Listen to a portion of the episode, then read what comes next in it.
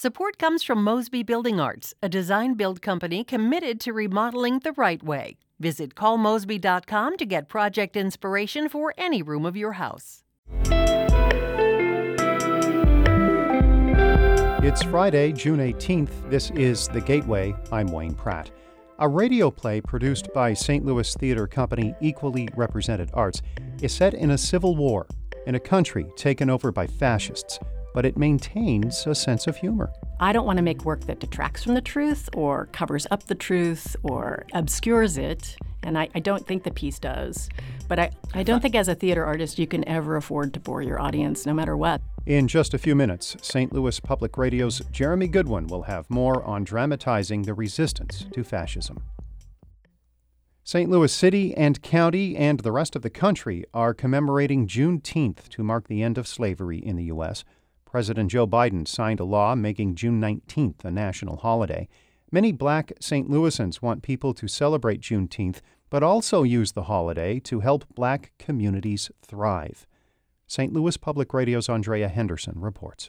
Farrakhan Shagag remembers celebrating Juneteenth as a child in St. Louis. He learned the history behind the day, participated in community service, and celebrated black freedom with food and fireworks. Shagag hopes that now that Juneteenth is a nationwide holiday, people will use it as a service day in the black community and teach others about its importance. Juneteenth commemorates the day the last enslaved people were set free. Shagag says it links black America's history with its future. When I think of Juneteenth, I think of pride. I think of honor. I think of legacy. I think of our ancestors. I think of our community. Shigog says African Americans should use the day to assess what freedom means to them and continue seeking it. I'm Andrea Henderson, St. Louis Public Radio. St. Louis public safety officials say the last 51 inmates at the medium security institution have been moved out of that jail known as the workhouse. It has been the source of controversy for years. Activists and advocates say the workhouse subjected inmates to deplorable living conditions. St. Louis Interim Public Safety Director Dan Isom says officials may need to house some inmates at the workhouse still if the downtown jail becomes overcrowded. If we find that conditions are such that we need additional space, we have one pod on Hall Street that has been updated and renovated that we can use for overflow. Mayor Tishaura Jones announced in April that the workhouse would close in her first 100 days in office. A federal jury has found a former St. Louis police officer guilty of civil rights violations for assaulting an undercover colleague he thought was a protester.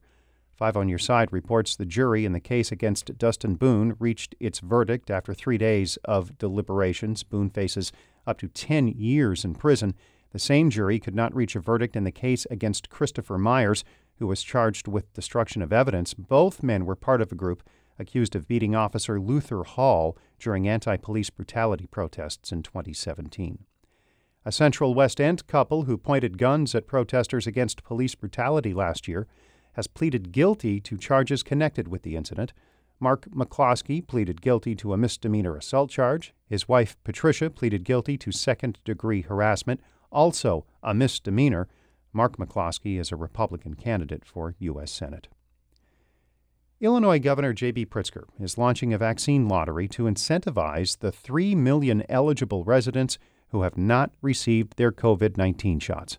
Hannah Meisel has more. Though Illinois' economy has been completely open since Friday, Pritzker says the pandemic isn't really over for the 3 million Illinoisans who aren't vaccinated. Folks, this might be a lottery, but COVID 19 is not a game. In the past 24 hours, we received reports of 16 additional deaths. Adults are eligible to win $7 million in cash prizes. One lucky vaccinated Illinoisan will win a million dollars in the kickoff drawing on July 8th. After that, there will be 40 separate $100,000 drawings through July and August, and then in late August, there will be two final million dollar winners. Kids 12 to 17 are eligible for $3 million worth of scholarships, split into 20 Bright Start College funds worth $150,000 each. I'm Hannah Meisel.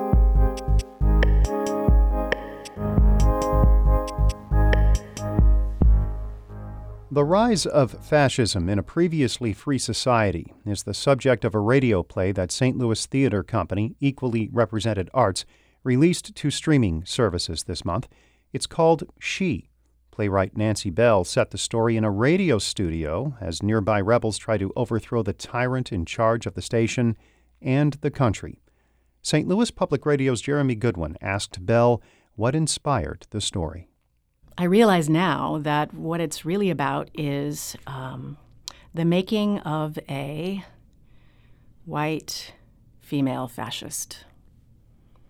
And um, what creates a white female fascist, um, and the ways in which um, white women are uh, taught to center their own emotions and use their emotions and use um, all of the trappings of femininity as weapons. That's so interesting. Did you get that at all from it? Well, now that I now that I think about it, I mean those those those elements are all are in that. I don't know if it it occurred to me that that might have been the the seed from which the rest of it sprang. But it is inspired by um, a real historical figure named Mildred Gillars. What's her story? Well, she was known as Axis Sally. So she was a failed actress. She finds herself in Berlin right before um, World War II and ends up working for the Nazis in a radio station um, and becomes a pretty famous propagandist for them. So she would put on radio broadcasts that were um, aimed at American troops to demoralize them, encourage them to um, to give up. And in order to gather this audience, they would go to concentration camps and get jazz musicians and put together little jazz combos from from the camps and bring them to the radio station and have them play swing music so that troops would listen.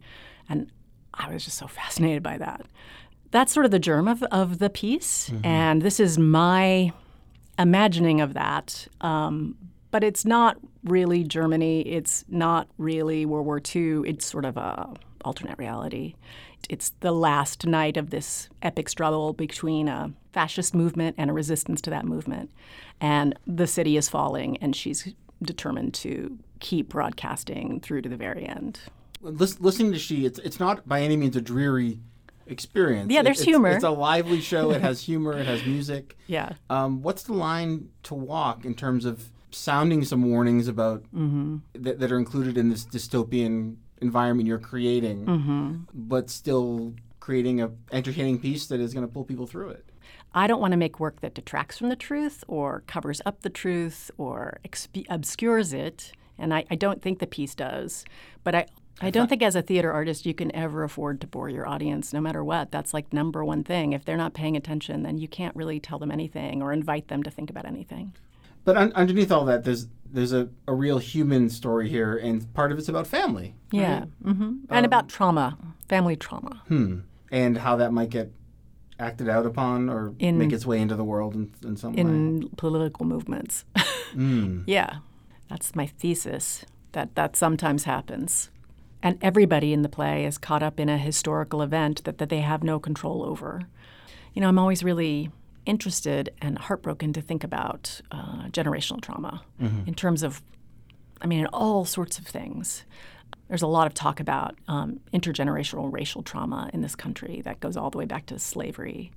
Uh, and also in, in wars, what happens to children in wars. Mm-hmm. Um, and both both she and her brother, who is a, who's a, also a character in the play, grew up in this conflict and uh, witnessed violence and experienced losses uh, based on the conflict, which then became an intimate part of their humanity, which then is acted out in the conflict. So it's sort of a self fulfilling violent impulse of humanity that gets dramatized over and over again. That's St. Louis Public Radio's Jeremy Goodwin speaking with Nancy Bell, writer of the streaming radio play She. Our David Cazares edited that report. Shula Neuman is the executive editor of St. Louis Public Radio, a listener supported service of the University of Missouri St. Louis. Music by Ryan McNeely of Adult Fur. Before wrapping up, this is the final week at St. Louis Public Radio for reporter Kayla Drake. She's done some great stuff for us, including a report from October clarifying what would happen to votes by mail in last year's election during the pandemic. In our conversation back in October, she explained one of the procedures surrounding those votes. Local election authorities have established safeguards to protect your vote by mail ballot. The main one is every ballot that is touched must be reviewed by a bipartisan team. So a Democrat and a Republican are holding each other accountable. Kayla's award winning work on that story is on our website, stlpr.org. Our David Kovaluk did some great work as well on the web version of that story. We wish Kayla the best as she moves on to her next chapter. I'm Wayne Pratt. Have a great weekend. This has been The Gateway. Support comes from Mosby Building Arts, a design build company committed to remodeling the right way. Visit callmosby.com to get project inspiration for any room of your house.